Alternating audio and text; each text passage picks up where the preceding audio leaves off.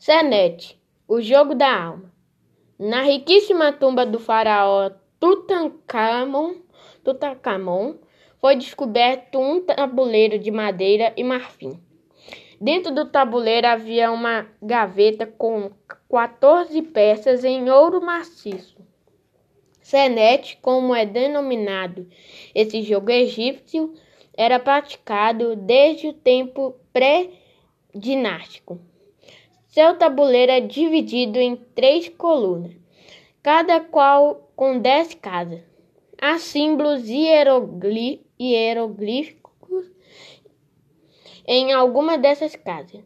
Era jogado por duas pessoas que movimentavam suas peças de acordo com o número tirado nos dados egípcios, pequenas varetas que acompanhavam o tabuleiro inscrições em outros túmulos egípcios e uma passagem no Livro dos Mortos em que um homem aparece junto a uma mesa de senete permitiram entender alguns dos significados do jogo.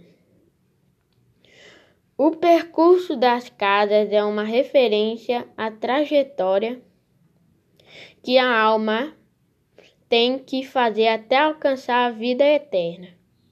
Por isso, em alguns tabuleiros na vigésima sétima casa aparece a imagem de Osíris, deus da morte, com a expressão Bela Casa. O nome do lugar onde se preparava os corpos para a mumificação era também Bela Casa. Assim, a partir da vigésima e sétima casa, o jogo simbolizava a transição da alma para a vida eterna.